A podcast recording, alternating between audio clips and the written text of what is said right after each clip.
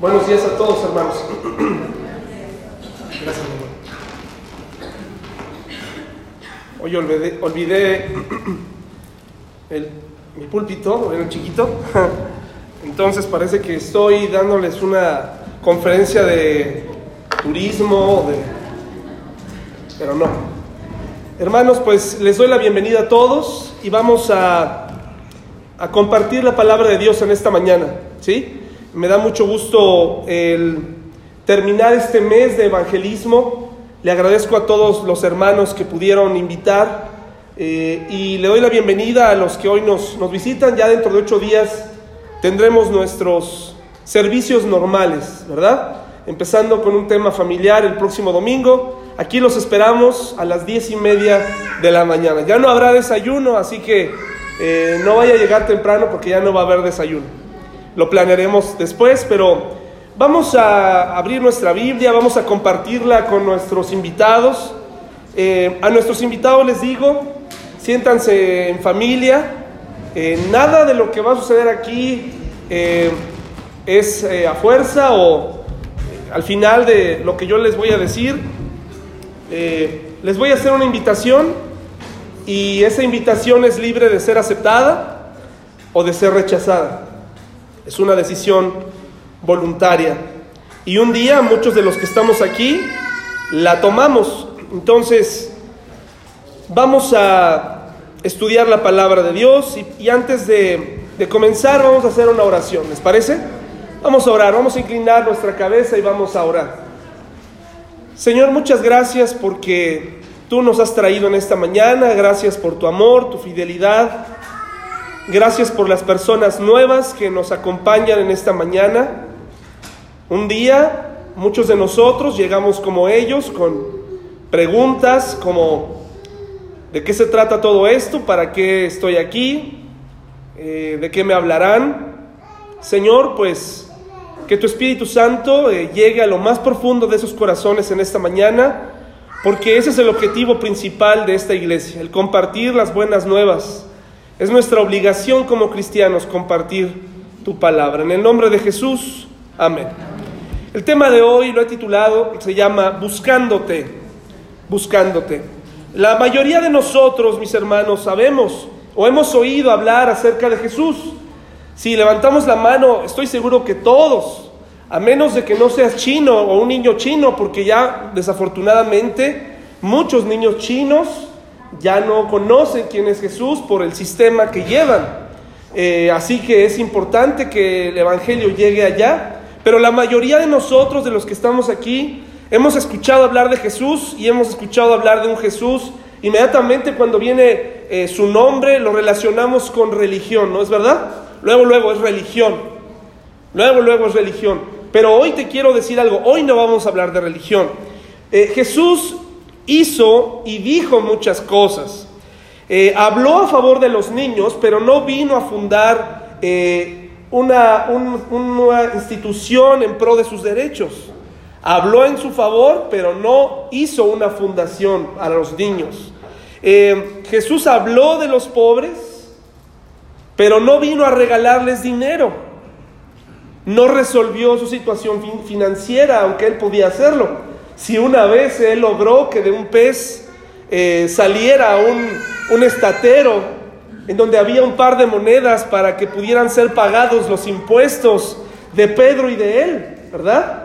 Eh, él podía haber provisto a la gente más pobre de dinero, pero él no vino a eso. Él no vino nada más a hacer buenas obras. Habló de los derechos de la mujer, pero tampoco hizo una fundación acerca de esto. Él sanó a algunos enfermos, pero no vino a dar la cura de las enfermedades, ni tampoco sanó a todos los enfermos. Pensar en un Jesús que vino a hacer todo eso y dejarlo ahí y pensar que Él vino a resolver los problemas del mundo eh, es un error. Jesús no vino a sanar a todos los enfermos, sanó a algunos enfermos, levantó a algunos ciegos, a algunos cojos, y eso ya era algo impresionante, vino a ser algo que ningún otro ser humano podrá hacer jamás. Aquellos que se ostentan como sanadores hoy en día, que dicen que hacen milagros, han visto eso, que incluso ya en YouTube eh, existen muchos videos eh, muy tristes donde se ve como, por ejemplo, un pie que está disparejo de pronto se, se, se pone en su lugar, hermanos. Pues Jesús no vino a emparejar pies. Jesús hizo cosas impresionantes y hoy en día no hay sanadores, hay charlatanes. Porque si hubiera sanadores, yo les haría una pregunta. ¿Por qué no van a los hospitales? ¿Y por qué no levantan de la cama a muchos desahuciados de cáncer? Si Jesús viviera en nuestros tiempos, Él entraría al seguro social, donde muchas veces tratan a los enfermos como verdaderos animales, ¿no? Los tratan mal, algunos de ellos. Encuentras gente valiosa, pero también encuentras gente eh, que parece ser que eh, eh, recibe al enfermo y es como, como esa oveja que va al matadero, ¿no? Bueno, pues Jesús si estuviera hoy aquí entraría a la zona de terapia intensiva y tocaría al más enfermo de todos y lo levantaría. Pero aquellos que se dicen ser sanadores, no lo son porque no pueden sanar a un enfermo así. Pero Jesús vino a hacer milagros pero tampoco curó a todos. Jesús habló a las multitudes, pero tampoco era aplaudido por todos, ¿o sí? No, muchos de ellos esperaban a que Jesús terminara de hablar para que entonces les diera de comer, ¿verdad? Esperaba que terminaran ya para, órale, a comer, ¿no? Este, a ver qué vas a multiplicar hoy, Jesús. ¿Qué, ¿Qué milagro vas a hacer? ¿Se acuerdan del milagro de los peces y los panes? Donde de cinco peces y de cinco panes hizo una cosa increíble y alimentó a 15 mil personas. Esos sí son milagros, hermanos. Jesús habló de Dios, ¿no es cierto, hermanos? Pero no habló de religión. Que los hombres hayan fundado una religión muchos años después, 300 años después, Constantino haya fundado una religión, es otra cosa, pero Jesús no vino a fundar una religión. Jesús tenía mucho que enseñar, pero nunca se nombró maestro, nunca se autonombró maestro. Está en la mente de, muchos de nosotros que Jesús fue un gran maestro, y eso es lo que decían algunos de sus contemporáneos, pero él no se autonombró maestro, jamás. Usted nunca va a encontrar donde dijo, yo soy el maestro de maestros y vengan a mi saber. Jamás lo dijo. Él no vino a eso. Jesús era un hombre que nunca pecó, hermanos. Y por lo tanto sus palabras son dignas de ser escuchadas. Un hombre que vivió 33 años sin pecar. Yo no puedo pasar un segundo sin pecar. Inmediatamente, eh, a lo mejor en mi mente hago el mejor esfuerzo, pero no puedo dejar de pecar. Está en mi naturaleza, pero él vivió una vida perfecta para que un día sus palabras tuvieran peso y una calidad moral superior. Ahora, Jesús no nada más se quedó siendo hombre. ¿Quién dijo que era Jesús de sí mismo? ¿Qué dijo Jesús de sí mismo? ¿Quién era? Dios. Por lo tanto, hay algo que se le llama en la Biblia el carácter hipostático de Dios, que era 100% Dios, pero también era 100% hombre, sujeto a las tentaciones, sujeto a hambre, sujeto a sed y sujeto también a pecar, pero no pecó por ti y por mí, para que un día lo escucháramos. Jesús dijo ser Dios, Jesús dijo de sí mismo ser la puerta, dijo ser el camino, dijo ser la verdad, un tema que hoy en día se utiliza como eh, relativa, no dicen, es que nadie tiene la verdad, todo es relativo. Si todo es relativo, entonces lo que tú estás diciendo en ese momento de que todo es relativo, es una verdad absoluta que a la vez es relativa, ¿no? Es como una paradoja, es una tontería. Dices, es que no hay Dios, ¿verdad? No hay Dios. Estás dando una verdad absoluta ahí en tu, en tu aseveración. Hay verdades absolutas. Cuando tú dices, es que todo es relativo, lo que estás diciendo entonces también sería relativo y daría lugar a una verdad absoluta. Él dijo ser la vida, Él dijo ser el pan, Él dijo ser el agua viva, Él dijo ser el buen pastor y la vid verdadera. Jesús dijo ser la resurrección, pero no nada más dijo soy la resurrección, sino que la ejecutó, porque resucitó. Y nuevamente, para alguien que nos visite por primera vez, ya dos mil años después, eh, algunos pensarán, ¿y sigues creyendo en la resurrección? Sí, claro que sí. Creo en un Jesús histórico que resucitó. Te voy a decir por qué. Porque ese cuerpo nunca apareció. Quiero trasladarte un poco a ese mundo de Jesús en aquella época. Para los judíos y para los religiosos de la época, Jesús era un enemigo. Así que presentar su cuerpo era muy importante para terminar con el mito de Jesús. Y ese cuerpo, hermanos, nunca apareció.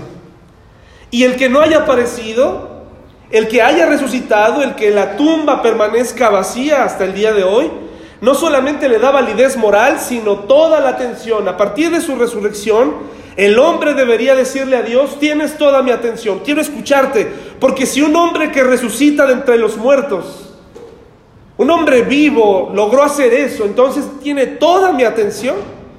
Deberíamos estarlo escuchando, pero debido a, a cómo se ha ido diluyendo esta verdad y cómo hemos tratado de igualar a Jesús con otros maestros, se ha ocasionado que Jesús parezca y se ponga en el cuadro de la fama de los maestros, y se le ponga junto a Mahoma, junto a Gandhi, junto a Buda, junto a grandes maestros y filósofos, la diferencia es que Jesús resucitó y que Jesús dijo ser Dios y por lo tanto sus palabras son verdad, a diferencia de muchos hombres que no necesariamente dijeron cosas malas, pero que su cadáver se descompuso y se volvió polvo. Jesucristo dijo de sí mismo ser el dador de la vida, el que determina el destino de la gente, el que hace el juicio. ¿Y todo esto para quién lo dijo, hermanos? ¿Para los animales? ¿Para la naturaleza? ¿Para los pájaros? Eh, se da cuenta de qué tipo de cosas dijo, cosas que el ser humano puede entender. Una puerta, agua, pan, resurrección, porque hay muerte para el hombre. Entonces, ¿para quién se dirigió todas estas palabras, hermanos? ¿Para quién?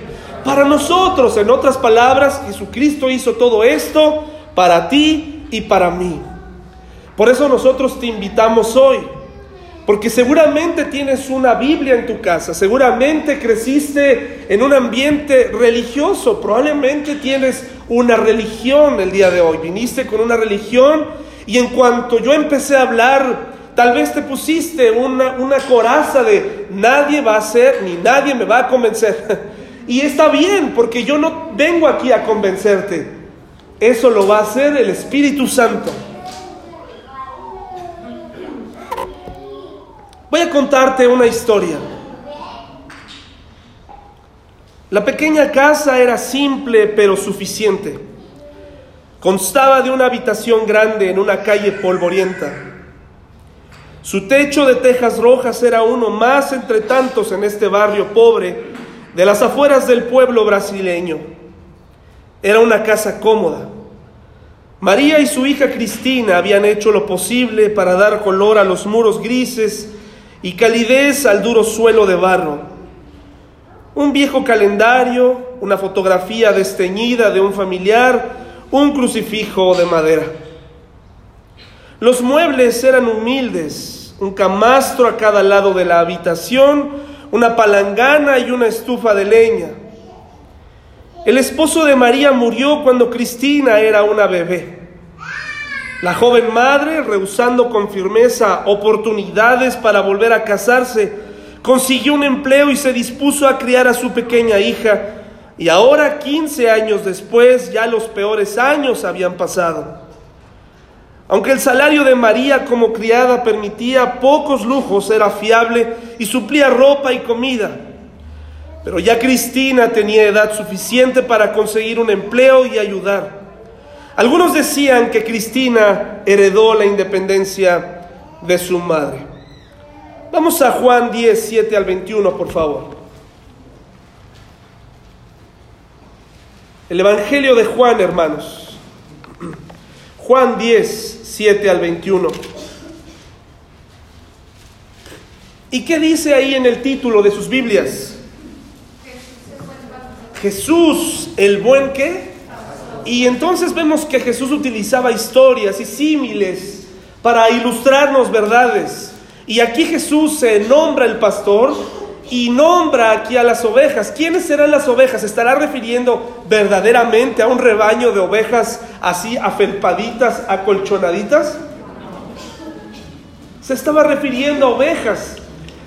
¿Qué similitudes tendrán las ovejas con nosotros, hermanos, con un ser humano? Bueno, tiene varias similitudes. Las ovejas son tremendas. Ahí como las ven, son tercas. Son tercas. Pero cuando, cuando entienden, cuando comprenden y, conocen a, a, su pastor y conocen a su redil, de hecho se han hecho experimentos donde pueden llegar a combinar rebaños y el pastor, dos pastores distintos pueden llamar y los rebaños, los rebaños se separan por pastor, ¿no? Increíble. Sin embargo, las ovejas en muchas ocasiones tienen que estar sujetas a cierta disciplina, en algunos casos, algunos pastores toman a esa oveja rebelde que suele irse, lo toman y le rompen una piernita. Es doloroso, es cruel y aquí todos los defensores de los animales se le irían en contra a ese pastor, ¿no? Como hablamos hace ocho días, por cierto, bienvenidos a los que vienen llegando de Rusia, ¿no? Bienvenidos a los que fueron a Rusia hace ocho días y que gracias a ustedes ganó la selección. Muchas gracias por, por, haber ido, ¿no? Bienvenidos. Hablábamos hace ocho días de cómo la gente puede amar más a un animal, puede defender causas políticas o sociales o ambientales de una manera tan grande, pero olvidar a su familia. Puede defender y puede decir, no, no, no, este político no me lo toques. Este no, ¿eh? y, dar su vida casi por él y decir esto no lo hagas y esto él no hizo esto, etcétera, y mandarte todo tipo de mensajes para meterte miedo, pero cuando le tienen que hablar de su fe, ¿qué hacen? Ay, no, mejor no. Puedes estar en un restaurante o comprarte un jugo de naranja y decirle a la persona, popotes, no, por favor, no me des popotes, ya no me des bolsas. Y yo siento la satisfacción de la gente cuando rechaza una bolsa de plástico hoy en día. Se siente buena, verdaderamente buena. Siente que acaba de salvar una isla, ¿no? Que acaba de, quitarle la bolsa de, la, de la cabeza de una tortuga en extinción. Siente que lo está haciendo, ¿no? Pero eso sí, está pensando de irse de casa.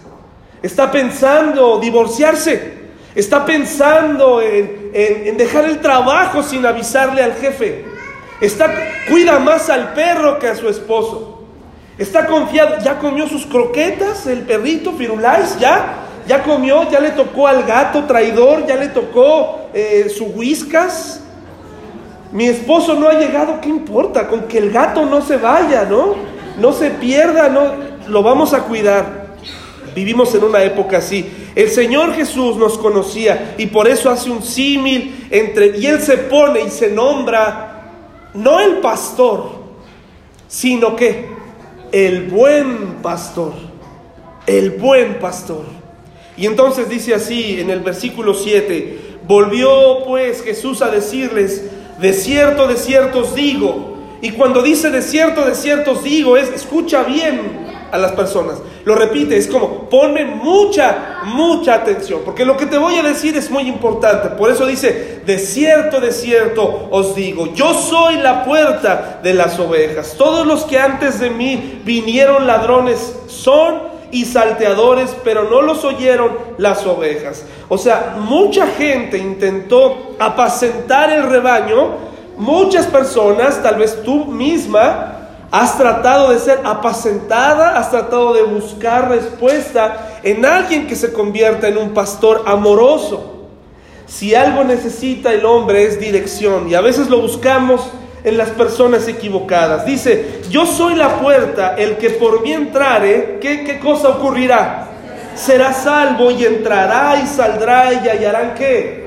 Pastos en un lugar que no se caracterizaba precisamente por ser muy, eh, muy frondoso en cuanto a los pastos, era un lugar desértico. Había que viajar muy lejos para encontrar pastos. El ladrón dice, no viene sino para hurtar y matar y destruir. Yo he venido para que tengan vida y para que la tengan como hermanos, en abundancia.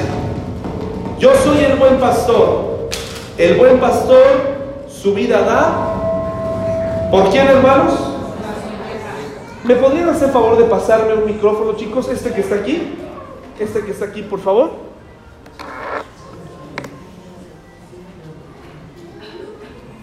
Muy bien. Aquí, gracias. Vamos a repetir. Dice, yo soy el buen pastor. El buen pastor, ¿qué hermanos? Su vida da por quién. Fíjense qué tipo de pastor que es capaz de valorar la vida de un animal, ¿verdad? Y dice, Él es capaz de dar su vida por las ovejas. ¿Quién en la Biblia era un pastor, hermanos? Un pastor famoso, el rey David. Antes de ser rey, era pastor. ¿Y qué hacía el rey David, hermanos? Cuando venía un león o cuando venía un oso, ¿qué hacía? ¿Corría? Decía, pues que se las acaben, ¿verdad? Ni modo, pues que maten a una. ¿Qué hacía? ¿Qué dice la Biblia? Las defendía, ¿verdad? Las defendía. Dice, mas el asalariado y que no es el pastor, de quien no son propias las ovejas, ve venir al lobo y deja las ovejas y huye, y el lobo arrebata las ovejas y las dispersa. Así que el asalariado huye porque es asalariado y no le importan las ovejas. Yo soy el buen pastor y conozco mis ovejas y las mías me conocen. Así como el Padre me conoce y yo conozco al Padre y pongo mi vida por las ovejas, también tengo otras ovejas, fíjese qué interesante, que no son de este redil. Aquellas también debo traer y oirán mi voz y habrá un rebaño y un pastor. Por eso me ama el Padre, porque yo pongo mi vida para volverla a tomar. Nadie me la quita, sino que yo de mí mismo la pongo. Estaba hablando Jesucristo de lo que haría en el futuro acerca de las ovejas. Ya entendimos que las ovejas somos nosotros, son personas. Y aquí está hablando de lo que estaba dispuesto a hacer por esas ovejas. Tengo poder para, ponerla, mi vida, y tengo poder para volverla a tomar. Este mandamiento recibí de mi Padre. Volvió a haber disensión entre los judíos por estas palabras. Muchos decían, fíjese, demonio tiene y está fuera de sí. ¿Por qué le oís? Decían otros, estas palabras no son de endemoniado. ¿Puede acaso el demonio abrir los ojos de los, de los ciegos? Interesante como las palabras de Jesús. ¿Usted nota alguna, algún tono ofensivo aquí? ¿Usted nota que Jesús le dijera a las personas algo que fuera digno para ofenderse? ¿Por qué cree usted que algún sector de, las personas que lo escuchaban los ofendió, hermanos? ¿Por qué cree? Les quitaba poder. Les quitaba poder, etcétera. Pero ¿sabe que Lo que estaba diciendo aquí Jesús era el cumplimiento de una profecía que se había hecho mucho antes. Ahorita se las voy a explicar. Primero les voy a explicar esta porción. Jesús en esta porción hace una diferencia entre él y los demás pastores. ¿Sí? Y se hace llamar la puerta por la que las personas pueden entrar y llegar a ser salvos. Y entonces empezamos con un término que es popularmente conocido pero poco entendido. Salvación. Salvación. ¿Salvación de qué? Se dice en muchos lugares salvación, pero ¿de qué me está salvando? En la religión popular se habla de salvación. Tal vez hoy en día se ha dejado de hablar tanto de salvación y piensan, algunos dicen, eh, el infierno está aquí en la tierra. El infierno es este. Bueno, yo te quiero decir que el Señor Jesucristo habló más del infierno mientras estuvo en la tierra que del cielo, tratando de advertir de este lugar tratando de advertir de ese lugar. Pero mira, yo no te voy a describir el infierno ni te voy a infundir miedo. Solamente te voy a decir que el infierno no solamente son llamas, sino significa la separación eterna de Dios. Es decir, que tu alma y el alma de Dios estarán por siempre separados. Las personas que hoy en día dicen, yo no quiero nada con ese pastor, recibirán lo que estuvieron pidiendo durante toda su vida, la separación eterna de Dios. ¿Y sabes cuál es el problema? El problema, ¿alguna vez te has separado de alguien que amas? ¿Alguna vez alguien ha terminado con un novio o con una novia? ¿Cómo te sientes? ¿Y cómo se acaba ese dolor? Tristemente, pero ¿cómo se acaba? ¿Qué dice el dicho? Ah, entonces sí sabías, ¿verdad? Sí sabía, claro. Claro, estoy llorando, pero sabes que un clavo saca otro clavo a menos, A menos que esa persona haya sido irresistible, lucharás por ella. ¿Sabía usted que Paola una vez me terminó? Pero yo dije, esta no se me va. Entonces, resulta que muchas personas, hermanos, no consideran, nuestra alma fue hecha para lo eterno, por eso cuando tú haces planes con alguien con quien piensas que vas a estar toda la eternidad y eso no funciona, queda seriamente lastimado hasta que esa persona llega a otra persona y entonces comienzan tus planes de nuevo. Tu alma y mi alma, aún casados o aún eh, teniendo una novia, una pareja, teniendo trabajo, teniendo riquezas, seguirá sintiendo insatisfacción porque nuestra alma fue creada para la eternidad. Y ese hueco que sentirá nuestra alma solamente se puede llenar con una cosa y esa persona es Dios. Y por eso estamos aquí. Y por eso el Señor decía, entra, llénate de pastos, prueba de este pasto eterno. también denuncia a un enemigo en esta porción al que llama ladrón Jesús se hace llamar el buen pastor y dice que hay una persona que es un enemigo, alguien que te va a decir, que te va a tratar de vender atajos, una nueva manera de hacer las cosas más fáciles, una manera en donde hoy en día los jóvenes, fíjese, eh, en el mundo, dos millones de jóvenes mueren por causas que se podrían evitar. Y ahí van incluidas el suicidio, juegos como ahogarse por el, por el, famoso reto de la, de, la, este, de la canela, el reto de asfixiarse y, y dejarse inconscientes. Dos millones de jóvenes tratando de llenar su vacío con juegos de este tipo. Hermanos, no es normal que una nación llore por un partido de fútbol. Y, se lo dice un aficionado al fútbol. Y que ha llorado por el Cruz Azul, vaya. Pero no es normal, hermanos. No es normal. No es normal salir a, celebrar al ángel. No es normal. No estoy diciendo que está mal, pero no es normal. Le voy a decir por qué. Porque aún no se ha ganado nada. Pero México, hermanos, voy a hablar de los mexicanos, está necesitado de victorias. Está necesitado de un triunfo en medio de su crisis, en medio de su confusión, en medio de la corrupción, en medio de tantos gobernantes que no sabes si van a cumplir lo que están diciendo. No te resta más que confiar en el que tú consideras el menos peor. Y la gente cree la gente toma una cerveza para olvidar y, toma diez y se ahoga en el alcohol para olvidar, porque su alma estaba hecha para la eternidad. El ladrón vino a quitarnos nuestra dignidad, ofreciéndonos pequeñas opciones para que no vayamos directo al redil, al buen pastor, que le puede dar satisfacción a tu alma. Y buscamos sustitutos y me da compasión y me da gusto cuando la selección gana por ver a todos esos mexicanos contentos por algunas horas. Hermanos,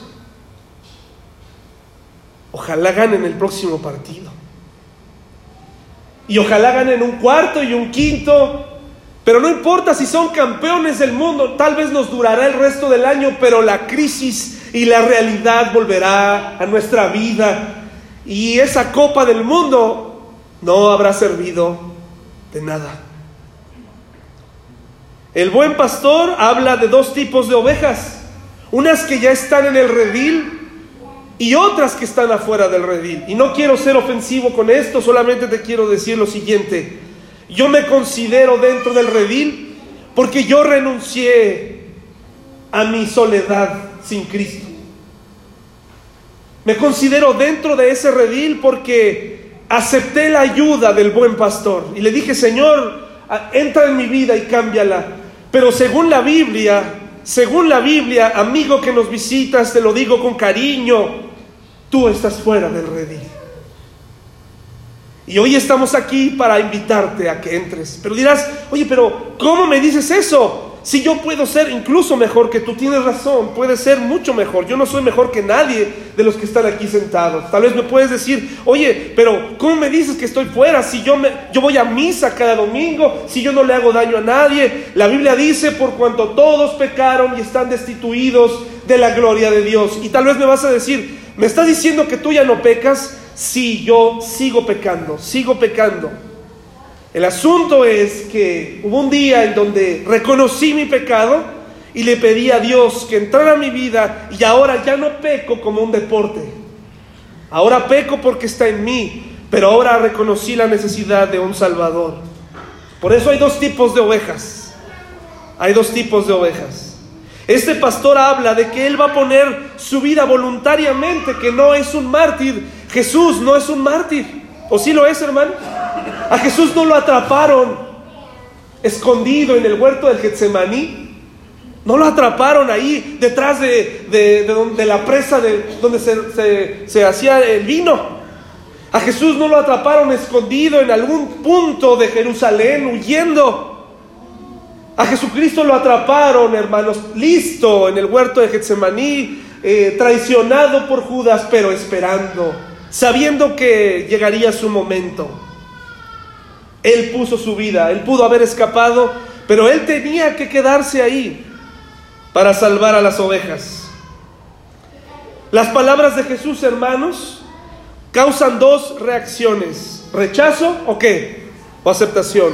Y hoy estoy aquí para cuestionar lo que crees, para cuestionar si verdaderamente estás seguro que lo que crees te acerca a Dios te da vida abundante o te separa de Dios. Cristina rehuía la idea tradicional de casarse, de casarse joven y formar una familia. Eso no estaba en su mente. No era que le faltara de dónde escoger a su esposo. Su piel dorada y sus ojos cafés mantenían una constante desfile, un constante desfile de candidatos en su puerta. Tenía una manera contagiosa de echar la cabeza para atrás y llenar de risas la habitación. También tenía la escasa magia que tienen algunas mujeres de hacer sentir a cualquier hombre como un rey solo por estar junto a ellas. Pero era su animada curiosidad lo que le hizo mantener alejados a todos los hombres. Con frecuencia hablaba de ir a la ciudad. Soñaba con cambiar su polvoriento barrio por las fascinantes calles y la vida urbana. Solo pensar en esto horrorizaba a su madre. María no perdía la oportunidad de recordarle a Cristina la hostilidad de las calles, la gente de allá no te conoce, los trabajos escasean y la vida es cruel. Y además, si estuvieras allí, ¿qué harías para ganarte la vida? María sabía exactamente lo que Cristina haría o tendría que hacer para ganarse la vida. Por eso su corazón quedó hecho trizas cuando se despertó una mañana y encontró vacía la cama de su hija. Lucas 15, por favor, del 1 al 7. Lucas 15, del 1 al 7. Tal parece que a Jesús le interesaba que quedara claro en el hombre la similitud con el animal más popular de aquella época, mm, con más similitudes con el hombre, fácil de manipular, fácil de engañar, presa de lobos, presa de filosofías. Así es el hombre como una oveja. Alguien viene, nos dice algo y te hace cambiar de opinión. Nunca has cuestionado tu fe, Has creído eh, ciegamente todo lo que te han dicho, pero la Biblia, en donde se relata la historia del Jesús resucitado, cuenta una historia muy diferente acerca de ti y de mí, y revela que no somos tan buenos como decimos serlo, y revela que necesitamos un Salvador, y Jesucristo lo sabía. Y por eso, nuevamente, aquí, como dice el título de nuestras Biblias, hermanos, nuevamente hace alusión a una oveja perdida. Se acercaban a Jesús todos los publicanos y pecadores, ¿para qué? Fíjese, es muy interesante que Lucas está hablando de un sector de personas que siempre estaban dispuestos a escuchar a Jesús. ¿Quiénes eran, hermanos? Los publicanos. ¿Y quiénes eran los publicanos? Era la gente más rechazada porque trabajaban para el pueblo romano siendo judíos. Tenemos varios publicanos famosos en la Biblia. Uno de ellos era Mateo, tenemos a Saqueo, eran hombres odiados. Y teníamos ahí a pecadores de todo tipo. Pero también estaban, dice aquí, los fariseos y los escribas. ¿Quiénes eran los fariseos y los escribas? Eran aquellos que ya tenían una religión. Eran, eran aquellos que decían, no importa qué vaya a decir Jesús, lo vamos a atacar porque está mal. Lo peor que tú puedes hacer hoy es cerrarte a la posibilidad de escuchar el mensaje que tiene la Biblia y al final podrás rechazarlo, pero podrá cambiar tu vida. El problema con los fariseos, la mayoría de ellos, fue que ellos no estaban dispuestos a escuchar. Y, uno, que sí estuvo dispuesto se llamaba Nicodemo y vino a Jesús de noche, ¿se acuerdan? para no ser visto por sus compañeros, porque el, aspecto social tiene mucho peso en nuestra vida. ¿Qué van a decir mis familiares? ¿Qué va a decir mi abuelita si de pronto le digo que ahora soy cristiano? Que ahora ya no, ya no tengo que rezar, que ahora me acerco a Dios confiadamente como dice la Biblia que ahora ya no cargo una cruz en mi cuello porque ya no es necesario, que ahora ya no me persigno porque Jesucristo no necesita esto, Jesús vive en mi corazón. Pero fíjese lo que nos separa de la vida plena, un estorbo social. Nicodemo vino de noche por temor a que lo fueran a sacar del sindicato de fariseos, ¿no? Por eso vino a Jesús de noche ay, me vayan a rechazar, me vayan a quitar mi poder, ya no me van a invitar en Navidad, ya no me van a invitar a comer. Yo te quiero decir que tus padres no van a estar contigo el día que tengas que darle cuentas a Dios de las veces que escuchaste el mensaje de la Biblia. Y no vas a poder llamar a doña Inés, a don no sé, Casidoro, que vengan a... Es que mi abuelo me crió en esto. Sí, pero tú escuchaste y él tuvo oportunidad de cuestionar esos dogmas de fe. Y, y realmente cuestionar la Biblia. Y aún muchos de los creyentes que estamos aquí tenemos que seguir teniendo esa actitud para saber si es verdaderamente lo que está diciendo este hombre, está en la Biblia o son mis ideas. Esa debería ser la actitud de cualquier persona. Pero los fariseos se sentían limpios. Y dice, este, es este a los pecadores recibe y con ellos come. Y comer en aquella época era un asunto de mucha intimidad. Entonces él les refirió esta parábola diciendo, ¿qué hombre de vosotros, teniendo cien ovejas, si pierde una de ellas, no deja las noventa y nueve en el desierto y va tras la que se perdió hasta encontrarla? Qué interesante frase. ¿Quién de ustedes no lo haría? Y yo creo que la mayoría dijo, pues, se escuchó el grillo palestino ahí, ¿no? Pues tú lo harías, pero nosotros no. Por eso, porque él sí estaba dispuesto a hacerlo. Él sí estaba dispuesto a arriesgar su vida. ¿Y a quién estaba comparando a esas ovejas? ¿Con quién los estaba comparando? Con esos pecadores que estaban ahí, con esas personas con las que nadie quería tener relación, con aquellas personas que estaban prácticamente rechazadas socialmente. Y cuando la encuentra, dice, la pone sobre sus hombros gozoso y al llegar a casa reúne a sus amigos y vecinos diciendo, gozaos conmigo porque he encontrado mi oveja que se había perdido. Y algunos decían, ay, qué exagerado es este. ¿Cómo va a ser fiesta por una oveja? Pero allá atrás, al fondo, hermanos, allá en las escalinatas del fondo, o tal vez junto a ese pequeño pozo, había un pecador que estaba entendiendo, hermanos, que estaba entendiendo, estaba diciendo, esta historia se trata de mí, Jesús está hablando de mí, aquí hay un hombre que está dispuesto a ir a buscarme. Esta historia es fantástica. Esta historia es sensacional. Ningún maestro jamás había dicho esto. aquella mujer, aquella prostituta, aquel ladrón, estaba sintiendo profundo lo que Jesús estaba diciendo. Pero un fariseo, una persona que se sentía justa, esa persona decía, lo que estás diciendo es una tontería. Yo nunca haría un banquete por una oveja perdida, pero aquel pecador decía, Jesús haría una fiesta para mí. Es eso es lo que significa ser el buen pastor.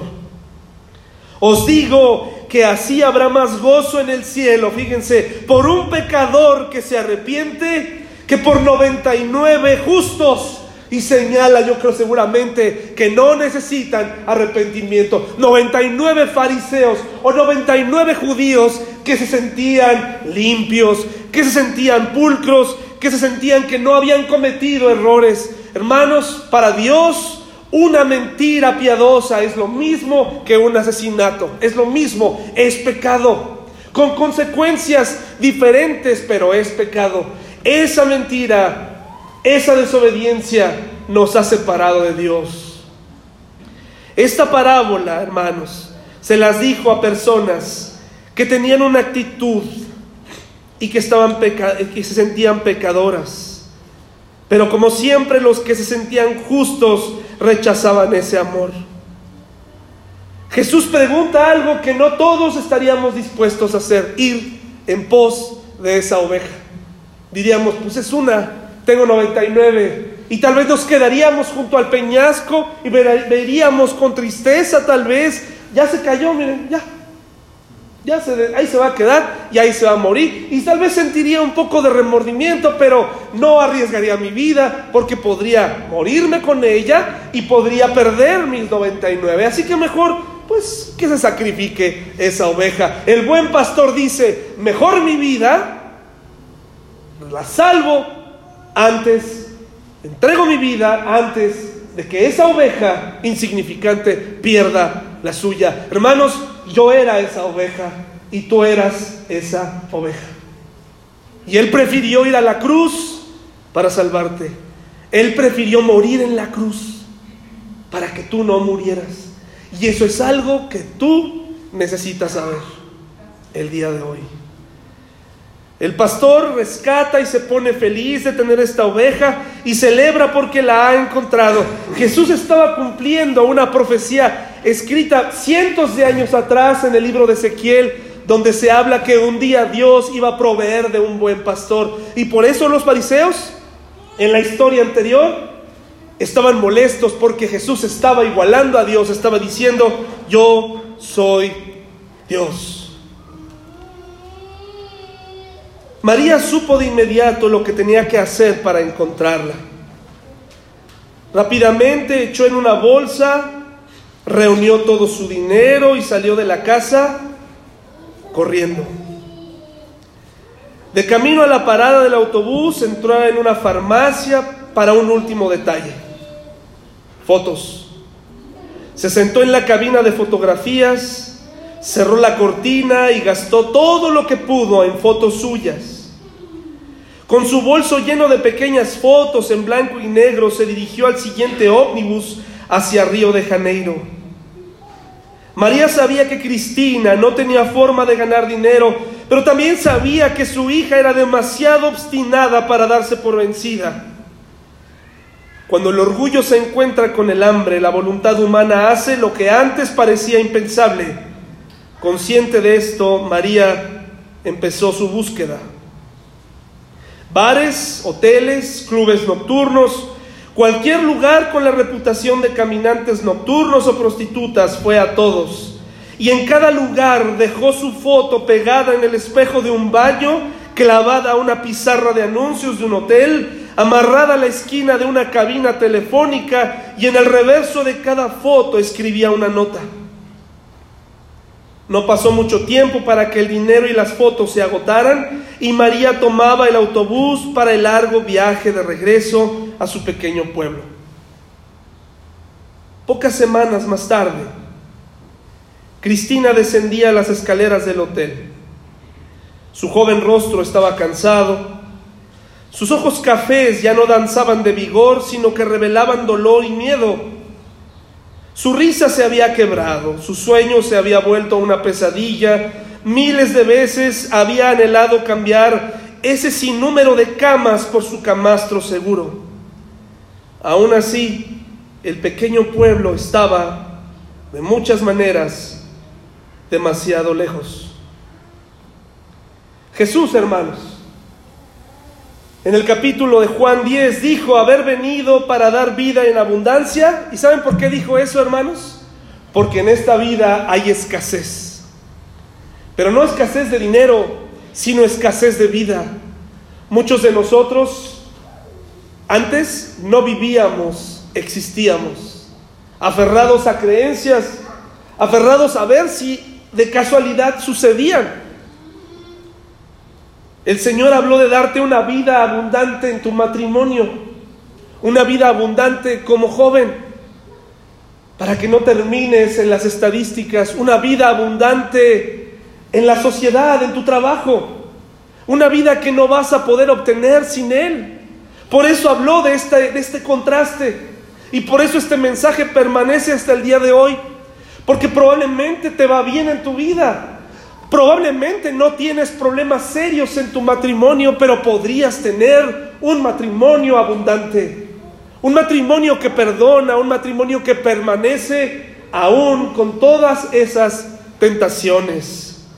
Joven, no necesitas drogas, no necesitas mujeres, no necesitas hombres. Con Jesús puedes tener una vida abundante. No necesitas meterte nada al cuerpo para ser feliz. No necesitas ser rico para ser feliz. Puedes tener una vida plena en Él. Inmediatamente hablar de esto es sinónimo de, ay, Señor me va a quitar todo lo divertido. Jesús me va a quitar todo lo feo, todo lo, lo que me gusta, me va a dar cosas feas. ¿Tú crees que Jesús no te conoce? ¿Tú crees que Jesús no sabe lo que tú necesitas. A veces hay que aprender a distinguir entre lo que quieres y entre lo que necesitas. Y a veces lo que necesitas no es necesariamente lo que quieres, pero cómo se agradece, ¿verdad? Dices, esto era, esto era, Jesús vino a cumplir esos sueños. Y si no los cumple, lo sustituirá por nuevas ideas para darte una vida abundante, porque hay una vida escasa. Jesús dijo haber venido para dar vida eterna, amigo que nos visitas, porque ¿qué crees? También hay una muerte eterna. La Biblia habla de una muerte eterna, una separación eterna de Dios, un lugar triste, terrible, en donde tu alma jamás tendrá llenadera, un lugar de oscuridad, un lugar donde nunca más podrás estar pleno.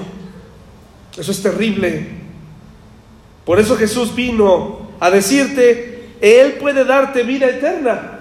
Y inmediatamente vienen, ah, qué aburrido vivir eternamente. Pues claro, si tu vida la comparas con ahora, trabajar, levantarte, eh, y hay cierta rutina, pues claro que es aburrido. Pero ¿tú crees que Dios no ha planeado una vida totalmente diferente en la eternidad? Una vida que tú ni yo cabe en esta mente. Una vida eterna, una vida feliz. No, no es cierto eso que te han dicho. No vas a tocar un arpa. No te van a dar un arpa y no vas a andar con alas y te vas a convertir en un ángel. No, los ángeles son una cosa y los humanos redimidos son otra. Nunca te vas a convertir en un ángel.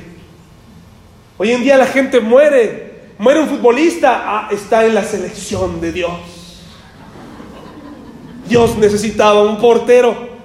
Dios necesitaba un torero. Y por eso se lo llevó. No, hermanos. Allá arriba no es un casino, no es un centro de deportes. Allá arriba hay almas redimidas en presencia de Dios. Tampoco estamos aquí y somos cristianos porque un día vamos a ver a nuestros familiares. Eso es una promesa. Si nuestras personas eh, creyentes en Cristo murieron, tenemos la, certeza de que los volveremos a ver, pero no estamos aquí para eso, hermanos. Eso no es el principal privilegio de un cristiano. Qué egoísta sería, ay sí, ya me quiero morir para ir a ver a mis familiares. No, Si tu familiar muere, está en el redil de Jesús, lo volverás a encontrar allá, pero primero el alma se tendrá que encontrar con Dios. Pero según la Biblia, si tu familiar muere sin Cristo, no importa que haya creído en Él como un personaje histórico religioso, está separado de Dios y ten por seguro que no lo verás. Pero lo principal es que nos encontraremos con Dios y le agradeceremos por haber muerto por nosotros en la cruz.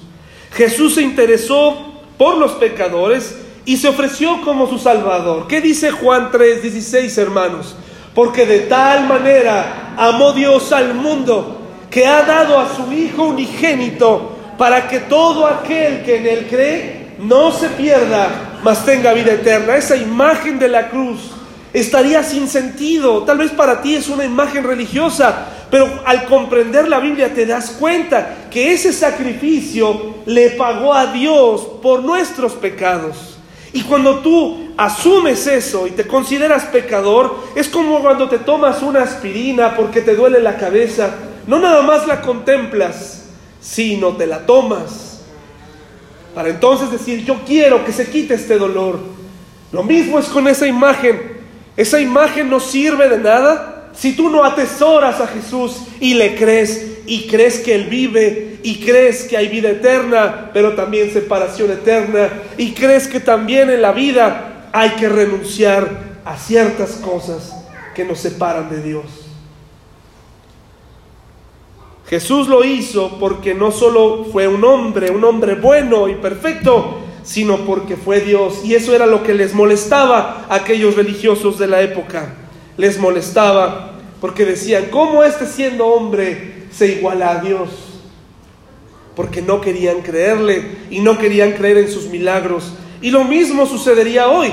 Si Jesús entrara hoy por esta puerta e hiciera un milagro, la mayoría de nosotros, o tal vez un porcentaje, a lo mejor la 60 y 50, 60 y 40, no me salían las cuentas, ¿verdad? 60 y 40 dirían yo creo, pero habría otro no, yo no creo.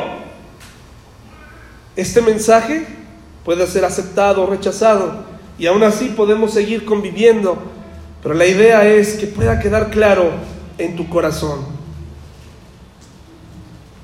Al llegar al final de las escaleras, sus ojos percibieron un rostro conocido. Miró de nuevo y allí en el espejo del recibidor había una pequeña foto de su madre. Los ojos de Cristina ardían y su garganta se puso tensa al atravesar la sala y tomar la foto. Escrita en el reverso estaba esta convincente invitación.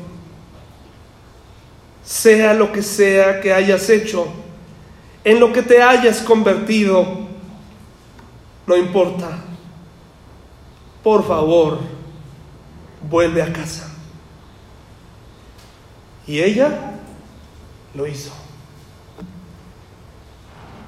Mi invitación para ti, amigo que nos visitas, es, vuelve a casa. Dios te ha estado buscando ha hecho muchas historias a través de su creación, a través de su, de su plan maravilloso, a través de un familiar, a través de un amigo, a través de tu pareja. Te ha dicho, vuelve a casa. Quiero ofrecerte algo que nadie más te puede ofrecer. Quiero darte una vida nueva, una comprensión diferente, un propósito de por qué estás aquí. Quiero que dejes de cometer errores, Quiero que dejes de equivocarte, quiero darte una vida nueva, abundante. Quiero que vengas y te encuentres conmigo. Porque el Hijo del Hombre vino a buscar y a salvar, ¿qué hermanos?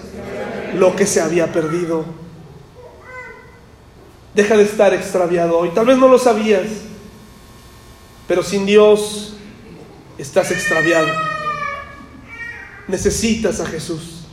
No necesitas una religión, necesitas a Jesús.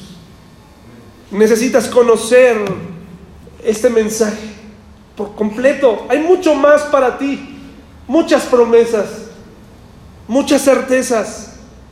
¿El cristiano tiene problemas? ¿Los matrimonios cristianos tenemos problemas? Claro que los tenemos, pero ahora sabemos qué hacer. Oye, pero yo he escuchado que los matrimonios cristianos también se divorcian. Sí, también se divorcian por una sencilla razón. Porque no queremos obedecer lo que dice la Biblia, porque no se nos quita los pecadores, porque seguimos insistiendo en las mismas cosas. Hacemos un lado la Biblia y decimos, esto me conviene, esto no me conviene, y por eso nos divorciamos, y por eso fallamos. Pero como dice el coro, Dios nunca me fallará. Y por eso estamos aquí. En el momento del hecho de muerte, en el momento en el que estés ahí, en el momento hay, hay dos escenarios, uno con Cristo y uno sin Cristo. Te voy a relatar el que se vive sin Cristo. Estarás ahí en una cama, pensando si tus creencias verdaderamente te llevarán allá. Y tal vez dirás, orgullosamente fui ateo toda mi vida. Quiero decirte que Charles Darwin en los últimos años de su vida tuvo dudas respecto a muchas cosas que dijo. Y al final en su casa se formó una iglesia y él pedía que se le abriera la puerta, la ventana para escuchar las alabanzas. Muchos ateos al final de su vida dicen, ahora viene lo bueno. Hay unos acérrimos que levantan su puño al cielo y dicen, ni modo, esta mi, mi política primero, mi sistema primero, pero ha habido algunos que dicen, ahora viene lo bueno, ¿habrá Dios o no lo habrá? ¿Habrá sido verdad o habrá sido mentira? Pues mira, estamos 50 y 50, porque si tú y yo estuviéramos en la misma situación, no, yo te puedo decir, tú tendrías miedo de encontrarte con un Dios. Y yo no tendría miedo porque en, todo caso me encontraría con nada. Y ahí se acabaría.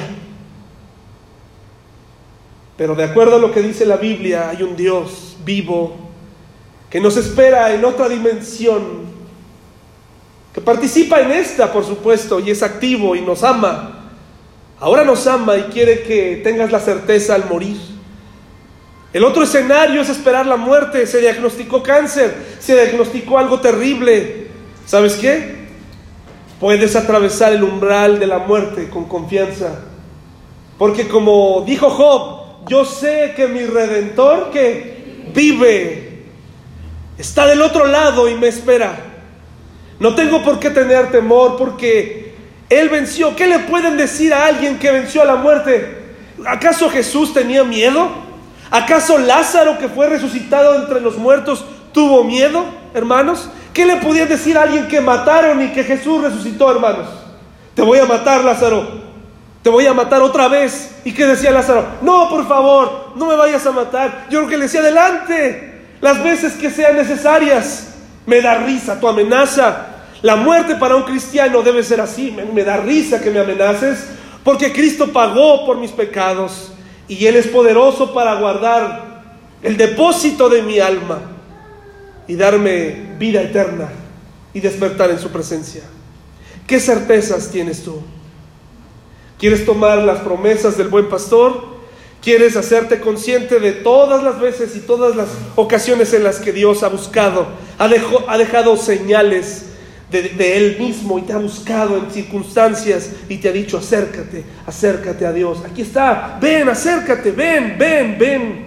Aquí está la foto de Dios. Hoy tú puedes tomar esa decisión para salvación.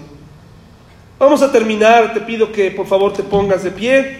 Vamos a terminar con la invitación que te decía al principio esta invitación que te decía al principio, que puedes rechazar o puedes tomar, porque por eso estamos aquí hoy. Esto no es un llamado a una religión. Esto no es un llamado a, a que te reúnas con nosotros, lo cual sería un placer, porque así podemos crecer juntos.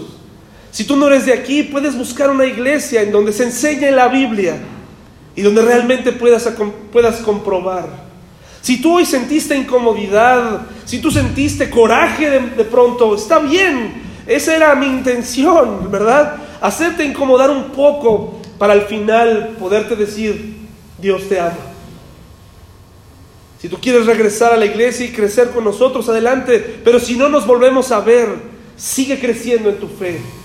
La decisión es la siguiente. Dice Romanos 19, que si confesares con tu boca